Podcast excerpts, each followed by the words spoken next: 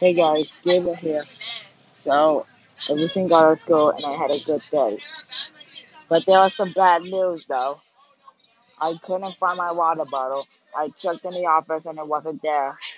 I couldn't find it in the and found and it's not there. So hopefully I can get a replacement of my water bottle. And I hope it's in the and found.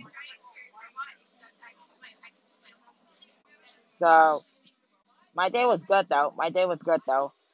I did all my classes. I took my CBA on ER and I don't know what I got, but I'll just have to review tomorrow when I get back tomorrow. Okay, see you next time.